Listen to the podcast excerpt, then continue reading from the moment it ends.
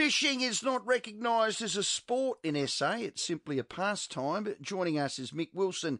He is the chair of Recfish SA. Mick, welcome. Thanks, Rowie. How are you, mate? Great. Now, talk us about this. Um, why isn't it a sport? Well, it should be considered a sport. You know, the definition of a sport is just any physical activity that's either indoors or outdoors that involves a skill. Now, I would say that that meets uh, the definition for fishing, wouldn't you? Have you pitched to the minister? He wrote to the minister. He shirked it off and told us to take it up with Minister Basham. It was in his department. So we wrote to Minister Basham, who then referred us back to Mr. Wingard. And uh, we've rewrote to Minister Wingard. He's replied to us and uh, suggested that we should go through um, a different avenue of some funding that's going to open up next year, which is um, get uh, get South Australia going again. Mm-hmm. And uh, that if we meet the criteria, that um, some fishing clubs could potentially use that as an avenue for funding. Okay, so the reason for it to be recognised as a sport, because it'll be just like, say, AFL or netball, it gets government funding and state funding.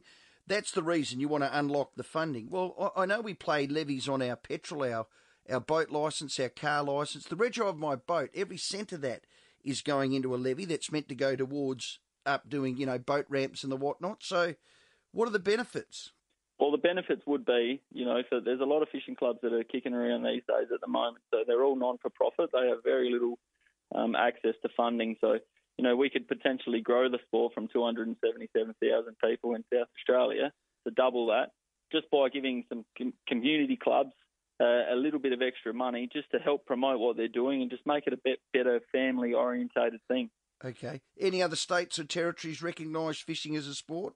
Yeah, Victoria recently went through the change and they've recognised it, and there's a few other states that are also um, coming to the party. And what have they told you the benefits have come from that? Have they got more funding?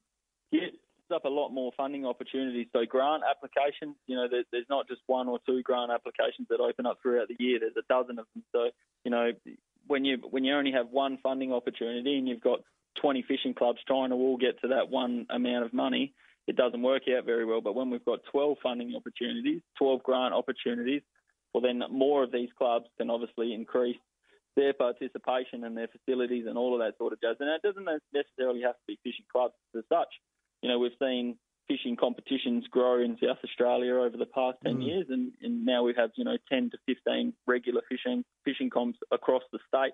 You know, that money could also be spent on that, you know, and to make it a much bigger and better thing, and then also improve uh, our capacity. So we build our capacity within the young people that are coming through. That's what funding could be used for. Okay, so what can Recfishos do to assist you, Mick, as the chair of Recfish SA? Do we canvass Minister Wingard? It looks like he likes passing the buck. What do we do? Yeah, definitely. I reckon we put some heat on him. Recfish SA recently just published a letter um, and sent it out to every member and, and organisation affiliated with Recfish SA um, encouraging them to use that um, that letterhead and send it off to Minister Wingard and put the heat on him. So I encourage everybody that's listening today to jump on, grab a grab a copy of that letter and send it to Minister Wingard and just let him know, hey, we want us to be recognised as a recreational sport. Yeah, beautiful.